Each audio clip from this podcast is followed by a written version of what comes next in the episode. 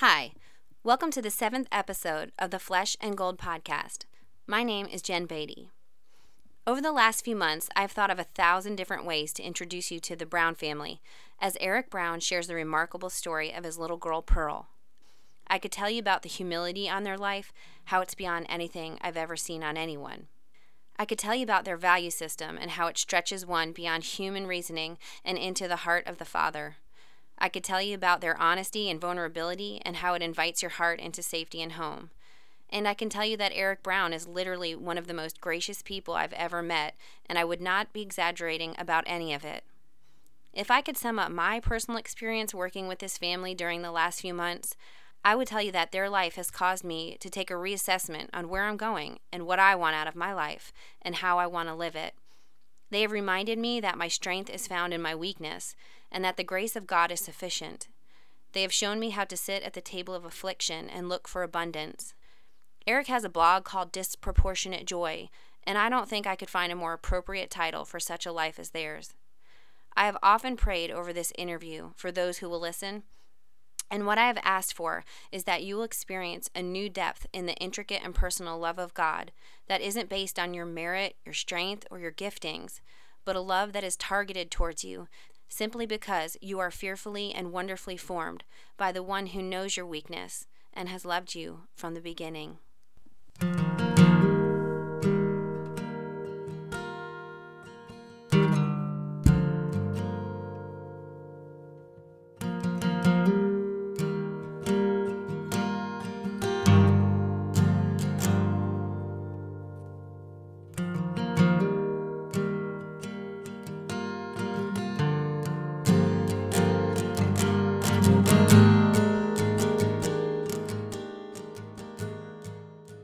Hi, Eric. Hey, Jen. How are you? Good. Thank you so much for letting me um, ask you millions of questions over the last three months and for telling us the story of your daughter, Pearl, today. Absolutely. Thanks for being willing to and asking us to be a part. I love it. Um, a lot of my friends actually have heard about you, but we do not have any mutual friends but you are from Nashville. So would you be able to just introduce yourself and where you live and a little bit about your family? Sure. I'm Eric Brown. Um, live in Nashville, Tennessee. Uh, my wife is Ruth. We've been married for 13 years as of this past May, and we have three kids. Brennan, who is nine, Abigail, who is seven, and then Pearl, who will be five in July. Great. And I actually found you through a picture of Pearl on Instagram. Um, it was so moving, and I kind of contacted you through your photography business because that's what it sort of linked to. That's how I found you. So, um, Pearl has such a great story. Your family has been so impactful for me. It's actually been very life changing over the past few months. And so, would you mind just starting from the beginning and telling us a little bit about the beginning of Pearl's story? Absolutely. Um, she was our third child. She was, uh, we hoped for her and planned for her and attempted for her and found out in December that we were pregnant. Um, and then went in March for the 20 week ultrasound to find out whether we were having a boy or a girl. And found out we were having a girl and then found out this whole multitude of complications. Um, yeah. And the advice we were given that day was to go ahead and induce labor and let her pass and go home and try again. How many weeks was 20. that when they told you that? 20, yeah. 20. not viable. Yeah. Yeah. yeah. Yeah, so they um did tell you to they encouraged you to terminate, but you guys were adamant. So you want to real quick just tell a little bit about your doctor's response? Sure. Uh, he was upset. So we had done the ultrasound and then went back to Ruth's midwife, and she had been the midwife with our other two children, and so there was a lot of history there and definitely a friendship. Um, she walked in, and before she could get the words out of her mouth, just broke down in tears. Um, mm, yeah. And told us, you know, all that, that she understood that was going on, but then was quick to say, I'm a midwife and I don't really understand all the implications of the diagnoses, but what they're telling me is this: you need to go see this specialist when you leave here. Uh, and so we went to see him, and he was an older man. And honestly, he he pulled out this this old medical encyclopedia um you know, old grainy black and white photos of yeah of really intense scenarios, I guess you would say. Um and yeah, read us through that and then was just kind of like, yeah, let's go ahead and do this. We can do this today. And we said, you know, that's that's not a good option. That's not what we're aiming for. Obviously, if she's doing okay today, um, there's no reason to try to hinder that. Um, yeah, he got angry and, and basically said, I, "There's nothing else I can do for you, so I can advise you to some other doctor." And, and maybe legitimately there was nothing else he could do. Yeah. Maybe yeah. his role in, involved that more so than a long-term care plan. Um, but every doctor that we met with after that, you know, we had those hard conversations and every other appointment right there on the front end they'd want to have the discussion of of ahead and delivering early um and to the point we were finally like hey we've already made up our mind. And yeah. it, it would serve all of us well if you would just stop bringing that up. There's nothing you're going to say that's going to change our mind. And they were quick to to agree and say okay well we never have to bring that up again. Let's move on yeah. So we had a rough experience with him, but that wasn't the norm for most of the prenatal care that we received for her. Well, that's good. Did they um know her diagnosis concretely from the sonograms, or was it something that you guys figured out a little bit later? Uh, no, they knew it pretty completely. So basically, the underlying condition is called holoprosencephaly, and that means Pearl's brain did not split in utero. Um, and so when they saw that with the ultrasound, they just saw that one really teeny tiny hollow lobe and didn't see a traditionally split brain. Um, and so that affects everything else. But yeah, they were pretty keen on it from the get go. So, what are some of the um, generalities or commonalities of children that actually have this condition? Um, well, it's a. I don't know if they would say it's a spectrum disorder, but there is a wide spectrum of of possible outcomes. Okay. And Pearls was on the more severe end. Um, but then, you know, there's there's plenty of other people that the only sign that they actually have it is they have a single incisor in front instead of two front teeth. Um, oh, okay and there's some there's been many parents who found out that oh I had holoprosencephaly when they would start to die or unpack how their child had come up with that. Oh, okay, okay. So it kind of runs the gamut. Yeah. So when she was born, um, you guys you guys were in the hospital, and so could you tell us a little bit about her birth and a little bit about those few weeks following? Sure. Um, was a, it was a really hard and sweet day. Um, we had kind of walked Pearl's older siblings through a a great deal of what to expect, and we had dropped them at a friend's house this morning, and then we went to the doctor to to check Ruth and kind of see where we were at with things, and yeah. the the result was we need to go ahead and deliver today. Um, and I just remember, wow, this is a really hard memory. I haven't really talked about it much, but I remember the the drive from the hospital to. So we made the excuse like, oh, we didn't pack a bag. We need to go home yeah. and pack bags, and then we'll go. We just kind of wanted to delay the inevitable as long as we could. Um, so we went home. Let me interrupt you. Is that because? Yep. I'm sorry. Did you um did, was part of that wanting to delay? How many weeks was um, Ruth at this point pregnant? Uh, I think she was at 36. Oh, okay. No, okay. you were good. So the delay, the wanting to delay, was knowing almost certainly that the same moment we were saying hello, we were going to say goodbye. Mm. And mm-hmm. that we knew that Pearl was safe where she was. Yeah. Um, sorry. No, no, it's okay. Thank you. We had kind of gotten used to we had gotten used to this scenario that when Ruth and I and Brennan and Abby would sit down for a meal and Pearl was there. We we couldn't see her, but she was there inside of Ruth, and she was safe. And we had really kind of come to love this little scenario where where Pearl was safe and, and Ruth's body was keeping her alive. Mm-hmm. And it was the five of us that would go and do things, and we went on the vacation together. Yeah, and so that drive, we we went packed a bag and then went to see Brennan and Abby. They were staying with a friend. And I think it was at that moment that Brennan said, Hey, did do they think that Pearl is he used the word sick. He didn't know any other word, but he said, Do they think that she's yeah. so sick that she's not gonna live?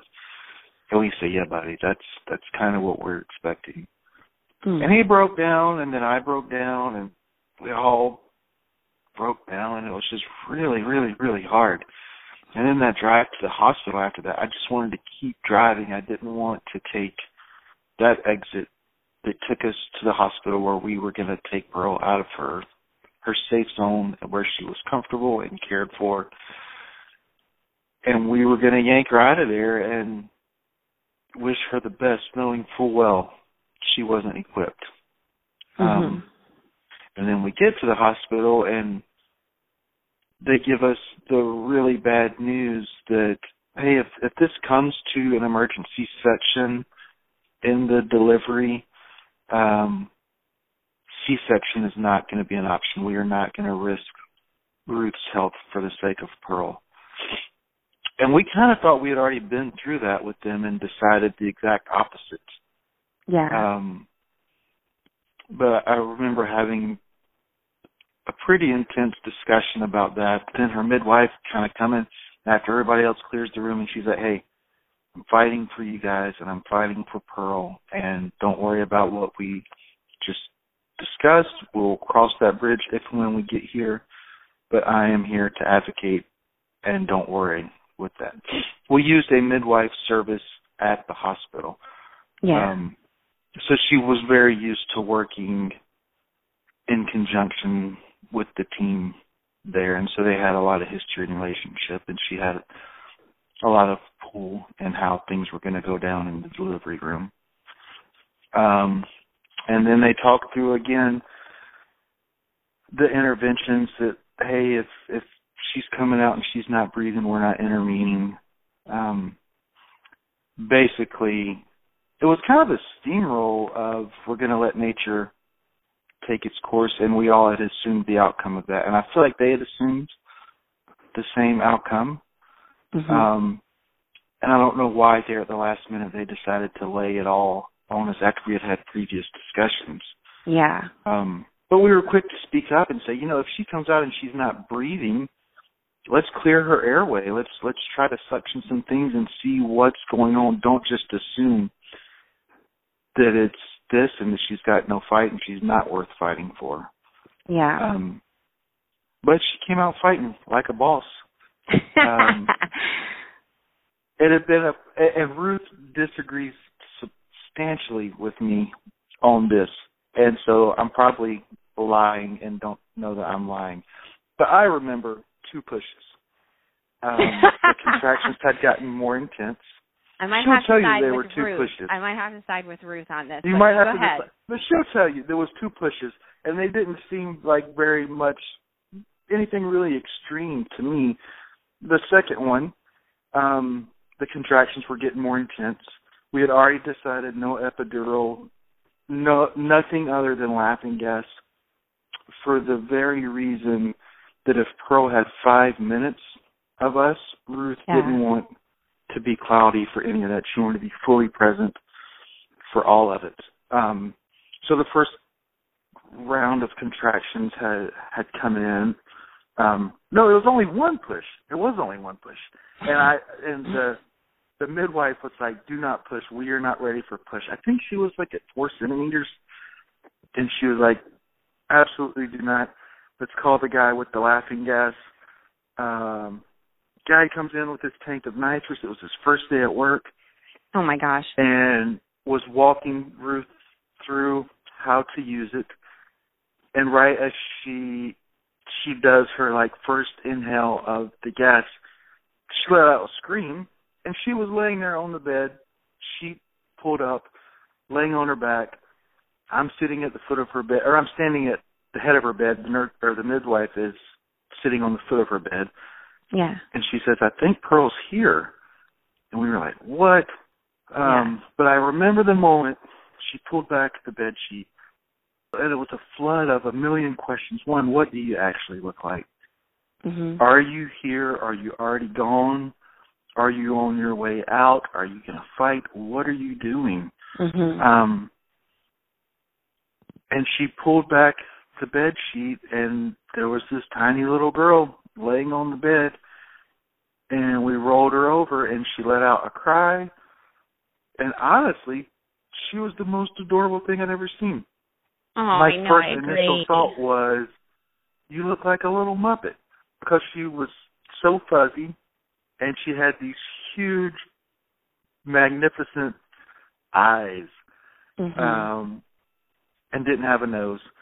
And I was just like, "Wow, you're the most adorable Muppet I've ever met in my life." Mm. Um, but she came out fighting, and leading up. Sorry, I got to backtrack. Leading up to that, the plan had been um, when it looks like we're a couple hours away from delivery. We're calling Ruth's sister, who had Brennan and Abby, and they're going to be there waiting outside the door. Um, they were going to curtain off a corner of the delivery room filled with all sorts of doctors and specialists. Mm-hmm. And the goal was if she comes out fighting, these guys are going to kind of bust in like the SWAT team and mm-hmm. take over and and help her fight. And if she was stillborn, they had a door that they could quietly exit the room and we yeah. would never really know that they had been there. Um but so all this kind of happened in a whirlwind where no one was expecting it to happen like it did. Yeah. So she got onto the little nurse's call button on the hospital bed and, you know, rallied the troops and they came storming in and Ruth's sister brought the kids. Um it was the sweetest night of my life um sorry, I'm rambling, but this no, is no, fascinating. I'll never tell this story anymore. It was incredible, and they they took her and kind of evaluated did the footprints and temperature and all that kind of stuff. And then we had a photographer friend who was going to show up, and we did a round of of family photos there in the hospital room. Again, still thinking, man, like we've got just a few precious moments with you, and I mm-hmm. never want to forget any of this. Mm-hmm. But the one of the the greatest disruptions of my life was when the head of the NICU came over and she said, "Hey, you know what? If if she is going to fight, we need to fight with her, and you guys really need to wrap up your little photo shoot that you're doing." And she was so abrasive, and I loved it yeah. so much because it it it was business time. You know, it was time to get to work, and and as condescending as I think she was trying to be in the moment, it was unbelievably encouraging. Um, so they whipped her away to the NICU, you know, maybe an hour or two after being born, and we finally took a nap and woke up, and Pearl was still with us, and yeah, our whole world stopped for those first few days. Um, Real quick, let me just backtrack. Did the kid were the kids able to get there before the NICU yes. incident? Yes, right. Okay. Yep. So yep. I want to ask you about that actually. Um, I we had talked, and I know that you guys were hearing it from the doctors about just all the pressure that was on you. But in your personal life too, there were people that were um, kind of warning you or or not really in agreement with the fact that you were gonna you guys wanted the children to meet Pearl, Brennan and Abby. So I would just love to know how you guys made the decision. Not only I mean obviously they bonded like you said over vacations, but tell me how um and why you guys made the decision to just involve the siblings even if you weren't sure if it would just be a few moments or a few minutes that Pearl would get to bond with her siblings. So a, a lot of what the doctors had told us from what they were seeing on the ultrasounds, even all the way up until that ultrasound the morning before she was born, um, they painted a pretty intense picture for how Pearl looked. That her eyes were not set in her skull, um, that her ears were on her neck, um, that she had no facial tissue in between her eyes and her chin. I don't know why we weren't substantially intimidated by it. We just weren't. Um, we had planned, you know, from the moment we got the diagnosis that for whatever time Pearl is going to be with us, we're walking, the five of us are going to walk this together. Um, and it really upset a lot of a lot of professionals and friends and family even um the the idea that we were going to bring them into the room to see someone who looked like Pearl. Um, her humanity was never lost on us, and maybe that's just an easy thing for parents. Um, but we were told, you know, Brennan and Abby are going to flip out when they see her, and they're going to be terrified, and they're going to run out of that hospital room in your darkest, most painful hour you've ever had. Um, and not only are you going to scar them, but you're going to compound the pain that you're experiencing in that moment. But when when you hear somebody say that about your kid, it goes in one ear and out the other, and doesn't stop in the middle. At least for us. Maybe for other families, it has stopped in the middle. But to, yeah. to hear someone talk as though your newborn child is going to terrify your older kids and they're not going to want anything to do with them It was just like confusing foreign language. Like that doesn't even make sense to me. And they could have been right. Maybe they had seen it happen in, yeah. in other situations. I don't know where friends and family got it from. But I will say this: I think coming from friends and family, that it was I, I honestly think they were expressing their own fears and putting those fears on my kids. Yeah. Um, they were expressing how terrified they actually were, how uncomfortable they actually were, how worried that they were that their reaction was going to be, and so they assumed the same for my kids. And the only way they could articulate it, because they can't say, you can't say, man, I'm going to be terrified to meet your child. I, I'm, I might I might run out of the hospital room. So instead of saying that, it's much easier just to say, your kids are probably going to go through this. Yeah. But they did the um, opposite. So they did the opposite. Yeah, tell me. Pearl came out the opposite. I don't know how other people view her, really. Um, she's always been adorable to me, though. Mm-hmm. Um, and I think she is to others from from what they share. But they were enamored with her. They had questions for sure. They had questions, um, but it was there was never a desire to not, you know, put hands on her and kiss on her face. And I mean, they had a million questions. And they did just want to kiss her mouth. Even still, she gives the best kisses because she's got three lips instead of two. um, and that is so much more to appreciate. Oh, sweet girl. Um, yeah, she's yeah, she's incredible, and they were enamored with her from the get go. I know that you said um just because she you know she was making it and now now she's in the NICU, you still had no idea. Nobody had any idea how long or how strong Pearl would be. So what were those first few days like and then when you guys went home were you kind of constantly in a state of shock um, the first few days were nothing but sweetness. They kind of broke all the NICU rules for our family, and I don't know why it was because certainly they deal with these situations all the time. Um, but those first couple of days was basically an around the clock meet and greet. Um, mm. People came in from all over, family came in from all over, even doctors who worked in other parts of the hospital. So we were at the children's hospital. There was a couple of doctors who came over from the main adult general hospital, and people would walk in and they would close the door and they would just start crying, and you know would say, "Man, I I know so and so who knows so and so who goes to this church who's been praying for you." and I heard about your family and I've been praying and I just want to meet her and explain how I have been changed through this whole process. And those were what the first few days were really like. And I don't know why they let us have visitors around the clock, but it was definitely a, gift of grace. Um, came time to go home, uh, and we came home on hospice care. And again, still, nobody's really expecting her to live much longer than she already has. Mm-hmm. And, you know, hours started stacking into days, and then days started stacking into weeks. And she was, she just kept hanging around.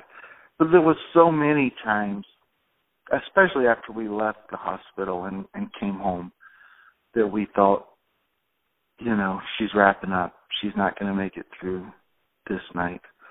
And mm-hmm. we get together and sing hymns and read Bible stories with her.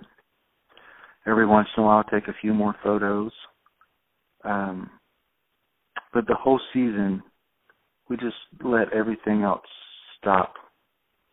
And it did, and our community afforded us the opportunity to not do anything other than just be together with Pearl. That's so good. And I know um you had said that she had a lot of seizures and those seizures correct me if I'm wrong, but didn't you say those seizures actually were kind of what you thought made it look like she was about to pass? Is that is that right? Yes, that is true.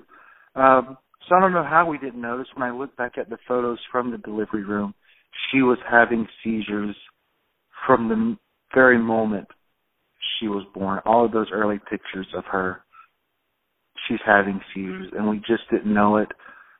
I don't know how the hospital missed it because they're one of the best children's hospitals in the nation. Um, maybe they just assumed because of the way her brain was formed that this was just going to be kind of what she did, and this was making her stop breathing. Oh, um, okay. But she would hold her breath with every seizure, and then her oxygen saturation levels would tank and all the alarms would go off.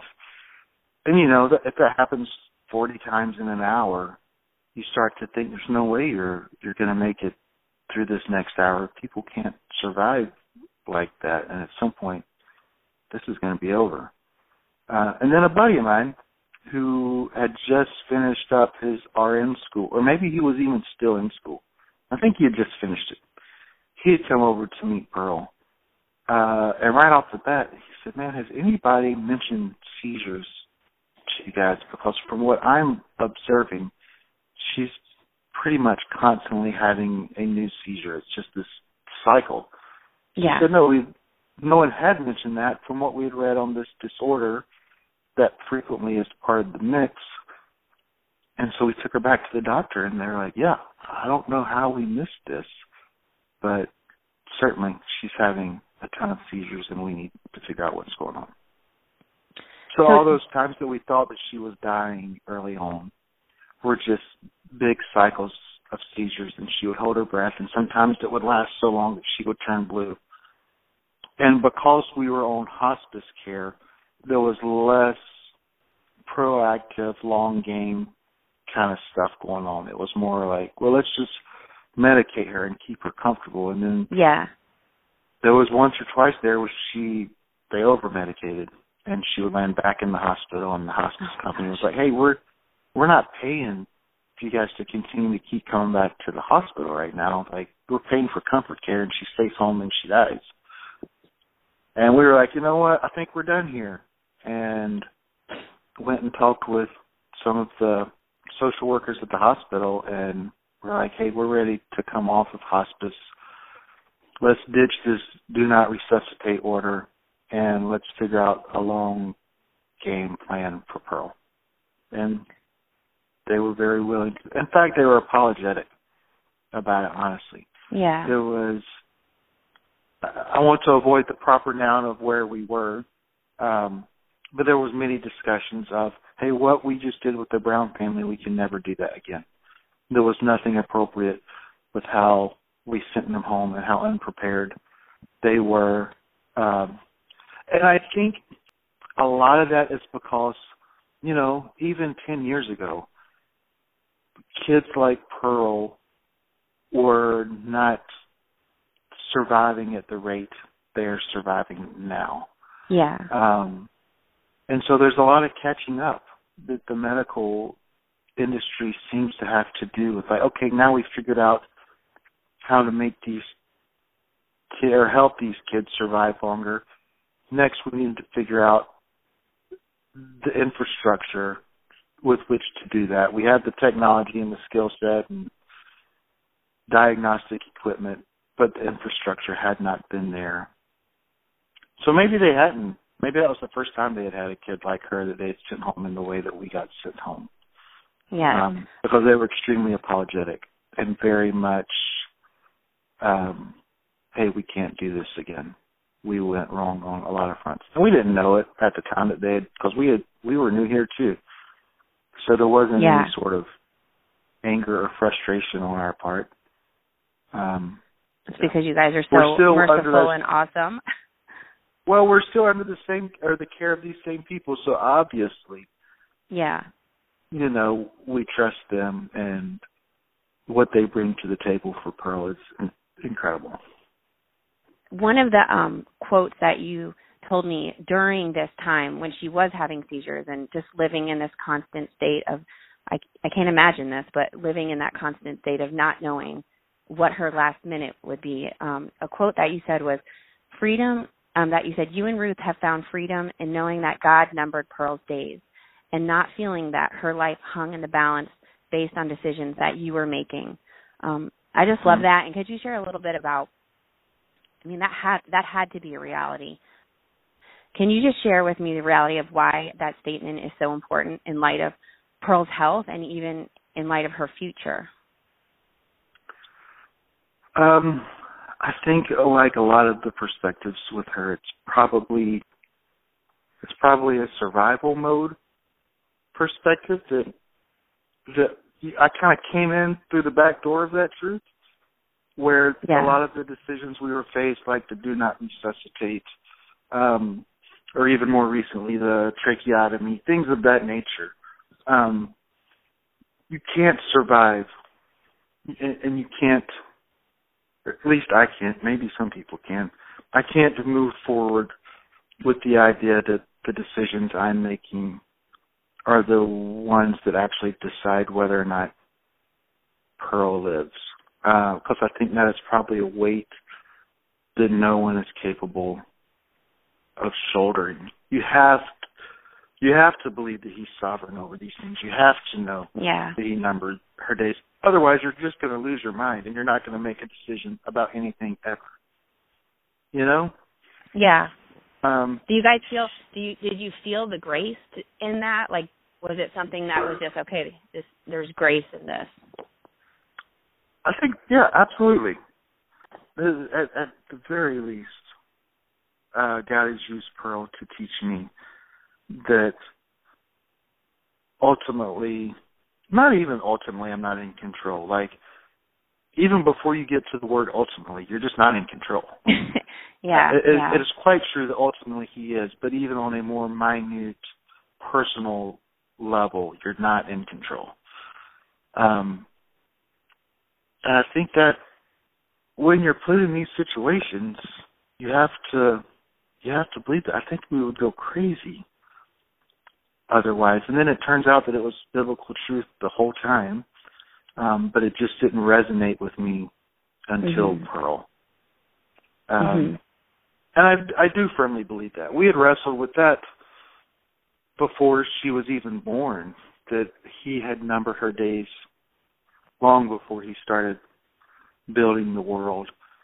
Um, and that there was nothing we could do that was going to make him pull out his calculator and reevaluate the days that he had planned for Pearl. Yeah. That's good. So when Pearl was about a year old and your the seizures got more under control, do you feel how, how long how old was Pearl before you feel like the seizures were under control and you guys didn't live in this place of like constant fear?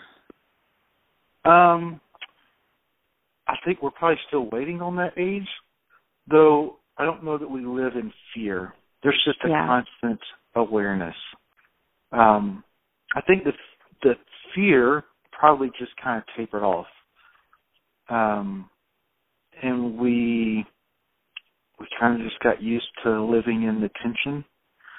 Mm-hmm. Um, but it, it's still very much there. Like we don't think about it every night, but the reality is that every night we go to bed, there's a chance that Pearl is not going to be with us when we wake up. Mm-hmm. If that's the case with everybody, I get that. Um, but it's a more immediate and more certain with her than it is with other people. Mm-hmm. Does that make any sense? Yeah, it does totally. I think you guys have had to wrestle with these questions um really at such a young age and then because they're your child it's it's just a different ball game. Yeah, very much so. So Pearl's story was um picked up by the Nashville Post and then the Huffington Post and you said that you we're able to see the good and the bad of you know the best and the worst of humanity. So do you want to just tell us a little bit about that um that experience? I don't even remember who had done her story first. I think it was the local news channel. Maybe maybe there was one degree of separation between us and somebody who worked at the local news and they were looking for you know, a human interest story or, whatever it was they were looking for. He reached out and we did that. Um and then a writer from the the big Tennessee newspaper called the Tennessean had seen that story. I think this is how it went down. I might be wrong. Um and he called me one day and he called and introduced himself and said, Hey, I'm the religion writer for the Tennessean. Would love to sit down and do an interview. Um, but at that time, uh, I, I didn't really know much about that world, and he was he was just a great guy. So we went and grabbed coffee. Maybe I put more cards on the table than I would now. I don't know that for sure, but I feel like some of the things that I said, not knowing I was going to be quoted on, mm-hmm. um, I just kind of felt the liberty to say it because for my world that I operate in, we all just kind of hang out and put our cards on the table, and there's no repercussions because we kind of trust one another. And and it's not that I don't trust this guy; he's still great, and it's going to come up on page 16. We're going to get the bottom eighth corner of the newspaper right there in the fold where nobody's ever going to see it. But maybe I'll get to clip it out and put it in my little box of things to remember Pearl by someday. That was kind of my thoughts. Mm-hmm. Um, and then one morning we woke up to a text from a really good friend who the newspaper had shown up on her front porch, and it was front and center, you know, main story on the newspaper that day. And from there, it kind of got syndicated to other outlets that were all underneath this same media umbrella. Mm-hmm. Um, and folks just kind of took it and ran with it. And I had never, I'd never experienced anything like that. And it was kind of, you know, now the news cycle repeats itself, you know, 60 times a day. And everybody is eventually, if they say something controversial enough or do something embarrassing enough or shame worthy, like everybody kind of gets their headline moment where so many people are talking about what they've done and evaluating it. But now it lasts for six and a half minutes, and then we move on to the next target. Yeah. Yeah. Um, and so it it kind of like we kept hearing. I get a a call from someone that says, "Hey, your family's on the AOL homepage. What is happening?" Or, "Hey, uh, the Times of London has has covered this. This is weird. How did they find out?" And I didn't un- I didn't even understand how media syndication worked. Yeah. So it didn't take long before the heat started coming down really, really, really hard. The the folks on the the left were upset that we didn't um deliver Pearl at 20 weeks as the as the doctor had advised. Um and they had assumed you know that because I didn't decide to take my child's life that I was somehow now an outspoken advocate for the pro life movement. I am extremely pro life. Um, but I'm that way from like, you know, conception to the grave. It's not just dealing with newborns. Yeah. And then folks on the right were upset that we were on the Tennessee state insurance and how much it was costing the state to have a kid like Pearl being alive. Um, and then folks in the church, not our specific church that we go to, um, but in you know the universal church, were upset that we had they used the word blamed God for creating Pearl this way, and I would have used the word credit him with creating Pearl. Hmm. Um, but so the heat was kind of coming in from all directions about this, and people were feeling the freedom to analyze and dissect and and kind of speak into every aspect of our life, which was so weird. And then the kickback that I got was, "Hey, man, you did the interview. You wanted this." Oh my god! And I just didn't. I didn't even know about. I didn't even know about that segment of society. Yeah, you just don't. I didn't think through any repercussions like that, just because I assumed uh, everybody loved and celebrated Pearl in the same way that we did, and that specifically within the church, like we're eager to give God glory for the things that He is blessing humanity with. Um, and then even folks on the the Christian right were feeling the need to dissect whether, as believers, this was this was a smart or selfish move because it seems as though we're taxing the system and taking funds that could be used more beneficially for kingdom work than what Pearl was bringing to the table. It's just so weird. It was so weird and it was so dark. Um, and so we kind of went through the emotions of, at first, like all of these words were really, really, really hurtful. Um, and that lasted for maybe 36 to 48 hours. And then we found comedy it because you could Google Pearl's name at that time, and you know, dozens and dozens and dozens of writings would pop up. And we were just hanging out in our little 700 square foot home in East Nashville, uh, trying to enjoy some family time and cleaning up dirty diapers and helping this little girl breathe and doing feeding tube things. And people all over the world were just raging and so up in arms about this. But looking back, I doubt they really were. I think they just wanted to talk and say stuff. I doubt they were thinking about us as much as they talked like they were thinking about us. Yeah. You know how like when a celebrity passes, then all of a sudden everybody comes out of the woodwork of having been a long, lifelong appreciator of the work that this particular person has done, and you've never heard them mention their name before there was that sort of thing of like, oh, this is just disingenuous. But instead of it being disingenuous in a good way, it's just or like celebrating something good that you don't really care about. You're just picking apart and shaming something you don't really care about.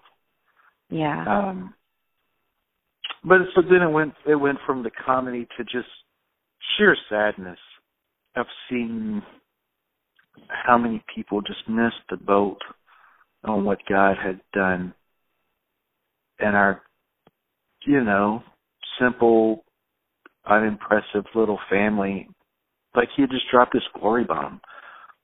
And, and everyone in our immediate community was able to see it. And there were people from other parts of the world who reached out and celebrated alongside of us. That, but that stuff never gets noise on the internet, or no one ever writes yeah. about that sort of thing because it's just not interesting to people. So we kind of saw both sides at the same time, and of course the the light always outshines the dark. And eventually, we just stopped even reading anything anybody wrote because it, didn't matter, you know. Yeah, yeah, yeah. That's good. Um, real quick, would you? I want to ask you about your kids and stuff, but will you just tell me how Pearl's doing now? She is in a great spot now. Um, she had the tracheotomy done last year, um, and has slowly become ventilator dependent over the last year, and she is very much that now. Um, but she's doing great. There's there's a lot more work for everyone else involved, but it has made her life substantially easier. She doesn't have to work hard to breathe anymore. Um, the seizures are under control now, not meaning she doesn't have them anymore, but she doesn't have hundreds of them in a day anymore mm-hmm. like she used to. Um, she's resting really well. Um, we're in a good spot with all of the doctors and the the care plan, and everyone seems to be on the same page. She's more homebound now than she used to be, only because there's so much equipment to take in and out to go anywhere, and so it has to be a magnificent payoff for us yeah. to to pony up and do it. And we have to have the resources on the front end and the back end. Like if we've had a taxing anything, we're not leaving the house. Or if we know that we have a taxing something coming up, we're not leaving the house. Yeah. Um, yeah. Just so much. So much. But yeah, I would say she's in a good spot now. That's so good. Um, so when I was looking through your Instagram feed, and I highly recommend. What is it? What's your um, tag again, so people can see, or do you not want them to? No, it's fine. Um, e Brown underscore photo. I okay. started as a professional photography endeavor to market my work, and then quickly saw, nah, uh, there's there's much more important things going on than that. And so that didn't last very long and have switched over to just sharing kind of what God's doing in our family and what it's like here and all that. Well, that's so good. I'm obsessed with all your family pictures. Um, I told you one time I was looking at them in a coffee shop, uncontrollably crying, like when you're trying to stop and people are side eyeing you. But um, one of the pictures that I think even one of my kids cried just because of how sweet it is, and I think them having uh, a child with special needs can relate. But one of the pictures is a picture of Brennan and Abby um, when you guys were at your Make a Wish trip to Disney, and they did not like the stares that Pearl was getting, and so they tried to disguise her with sunglasses and a hat, which was the cutest thing. And um, they have such an awareness and compassion for Pearl. So, what qualities do you see in Brennan and Abby that you think are a direct result from having Pearl as a sister? That's fascinating. I, I totally agree. They do have qualities as a direct result. it's tough to know because I don't have a child who's not Pearl's sibling, and so I've never raised a child who's not to be able to to compare and contrast or like to look at the differences. Um, but certainly they are extremely compassionate. They're patient. They're loving they value different things than a lot of their peers. Um, a lot of there's a lot of similarities as well, but I think what invigorates them most is family togetherness with her. The life that they remember has been primarily the life with her. They were two and four oh, when she okay. was born, and so there's not a lot there before Pearl. Yeah. Yeah, they're just great kids, and they're certainly they have all the normal kid sin that every other kid deals with, um, and then most of us adults probably deal with too. But they're very aware and they're they're conscious of how the world around them is interpreting our family and life with Pearl. Mm-hmm. And I think they just had enough that day. Usually uh usually they notice all of that stuff, all the eye cutting, all the whole like people walk past you at the mall and you see them kind of nudging each other with elbows and kind of tilting their heads in our direction to get mm. somebody to look. But they're keenly aware of all of that stuff. Um, but I don't know that it eats them alive in the ways that it does me some days and Ruth some days. Yeah. Um, one of the favorite my favorite things that you um told me about your kids is how when something's wrong in their world or they're upset, they tend to not go to you or Ruth, they'll go sit with Pearl and they have a sense of peace there. Will you just tell us about that? I don't really understand it. I've certainly observed it. There's something there that I think comes from, hey, if Pearl's all right, then I'm going to be all right. They know that Pearl's problems are much, much more intense than most of the problems that they they deal with, and yeah. I, there's a comfort there that they find, and, and I don't quite understand it all. And it might be because I had this too, where she's a comfort to me because she's a constant reminder that God is going to care for me. And so I find comfort there too when I'm reminded that he cares for Pearl and and and I am I'm learning that he cares for me. He's in control and he's loving and he's good and he has got our best interests at heart and there's nothing that we need to bring to the table to complete the equation other than faith. But even that is a gift from him. It's not something we actually can drum up in yeah. ourselves. Yeah.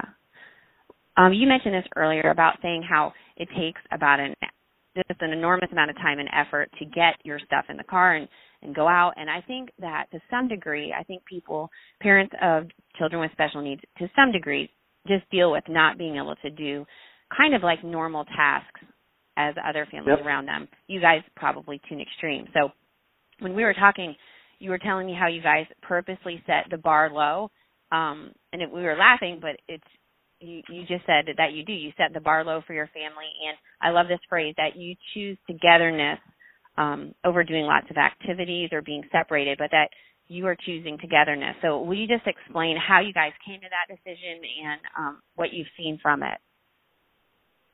That likely, likely was another one of those backdoor things where you're either going to kick back against this or you're going to learn to survive or thrive in the midst of the difficulties. So you just adjust your your perspective and your expectation because your circumstances aren't going to change. You know, it's not going to all of a sudden get really easy to take Pearl out and do things with her. Um, and so the other option is to learn the the value in what you've been given and to steward that life well instead of constantly aiming for a different life. Yeah, I think that was probably a backdoor thing where we didn't consciously come to that conclusion, but we observed that through our life. You're yeah, you're either going to be content or you're going to go crazy. And if you just stop at content, um, it's less enjoyable than if you push it another stop up to actually preference instead of just dealing with it. So yeah, we kind of learned to appreciate that approach to life. I don't know if that really answers what you're asking. Maybe it does. Well, yeah, I just think like what I loved about your family is the first time I I got off the phone with you, I just felt like so many things that you guys do and how you how you live is so counterculture and I think it's because your value system is counterculture and you know I feel like here or I'm sure all of the United States, it's like you got to get your kids in sports super early so that they can, you know, do all they they just have to be at a certain degree of of you know, I mean, I have a daughter who dances all the time, but there is, I think, just that pressure that you we cultivate our kids by putting them in things and doing things, and um, you know, I I find us really busy. We used to eat dinner together all the time, and now at this stage we're not. But I just I love how that you guys choose being together and enjoying, like you said, your life as a family over just going crazy by trying to live a certain way that's just not feasible. Yep. Yeah. And we have we have come to appreciate that. And it is the life that we now prefer. I think that's good just how you said even before that your kids really value family. They do. And it's not that they don't want for other stuff, but they're kind of like us in that either they're going to go crazy trying to have ambition toward things that God is not aiming for in their life, or they're going to learn to see God, what is it that you're aiming for with my life? And I just want to abide in that instead of trying to craft a vision for myself. Because we've seen over and over again with Pearl that what he's aiming for is usually much harder and on the front end much less desirable than what we think we want. Mm-hmm. But hindsight has proven over and over again that what he desires for us is better than what we desire for ourselves. Man, that's exactly my last five years. I just you just summed it up, Eric. um, that was so. Yes, yes, yes. Um, so what I felt like I so received from your family and and your talks is just your whole idea of value and even even how um you've said before it's not just about always coming to the table and bringing something but it's learning to receive from God and you know from one another. And I love that um just the value that you place on Pearl's life.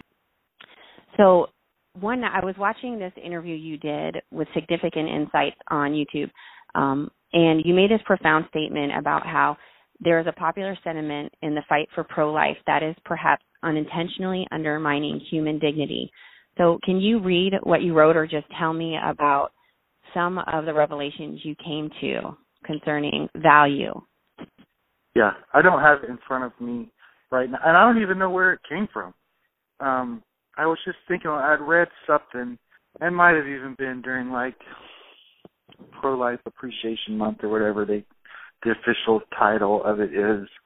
Um, but it's just that argument that like, hey, you you don't need to abort your kids. You never know if you're aborting the next Mother Teresa. You don't know if you're aborting the next President of the United States or the next Billy Graham. And it was all these things that Pearl is never going to be.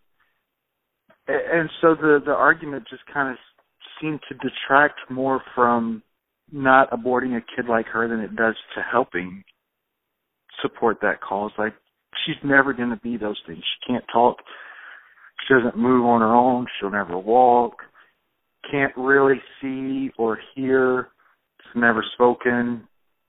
Like she's never going to be any of those things, and so that is a horrible argument mm-hmm. for why we should not have terminated. We shouldn't. We shouldn't abort kids like her because God is obviously doing something, and you don't interrupt God when he's at work.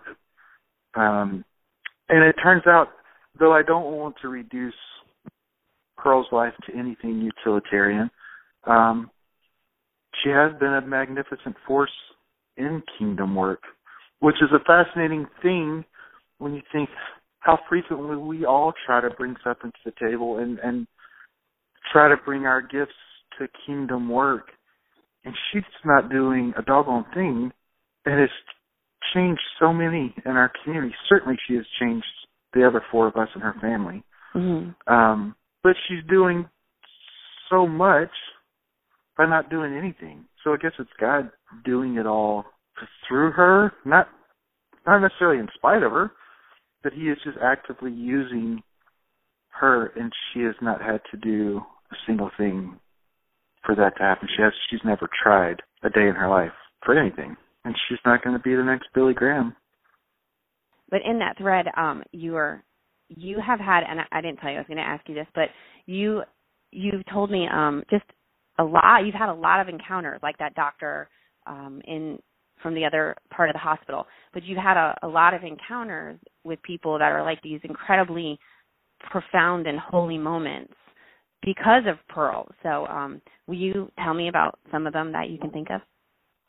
Yeah, that's a good word. It happens a lot, even now, all these years in. I'll be out and about somewhere, and somebody will come up and be like, "Man, this is going to sound awkward, and I feel uncomfortable even saying so. But are you Pearl's dad? of course, I am." And then they'll have something they want to share that has been meaningful to them, oftentimes life changing to them, that they have observed because of Pearl, whether it's something we've shared about her or something they have just seen on their own through her. Um, yeah, it happens all the time, and it's it is awkward for the person saying it, but it's never awkward for me to hear it. What dad doesn't love to hear the impact that their kids are having on someone else's life, especially when it's a positive impact. Maybe only when it's a positive impact. um, but yeah, it, it it happens all the time, and it just goes to show that that's not Pearl doing anything. It's it's God using His people to do what He wants to do. It, it's fascinating. It does happen all the time, and it's always something that I appreciate because as an adult, I'm constantly trying to make a difference in my community and in society and you know, we all want to be used. And I think she's probably maybe brought more to the table than I have or anybody else that I know has. And she has never tried to do any of it. It's God using the the weak things in the world and it's not to our shame. Like it's it's just a privilege for us to to, to watch him work. You know, it's not as though he loves her more or that he is aiming to to do more with her than us.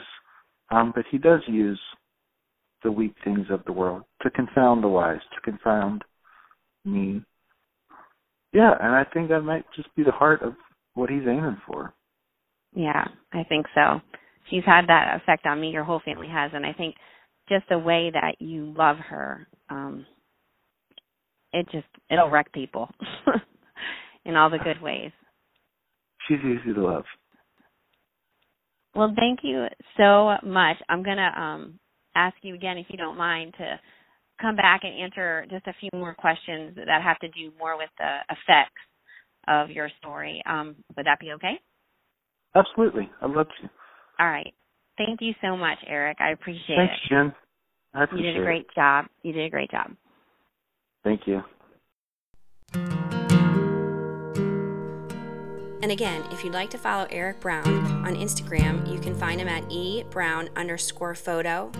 You could also read his blog, disproportionatejoy.com, or check out his work at ericbrownphoto.com. Thanks for listening to this episode of Flesh and Gold. And for other interviews, please visit www.fleshandgold.com.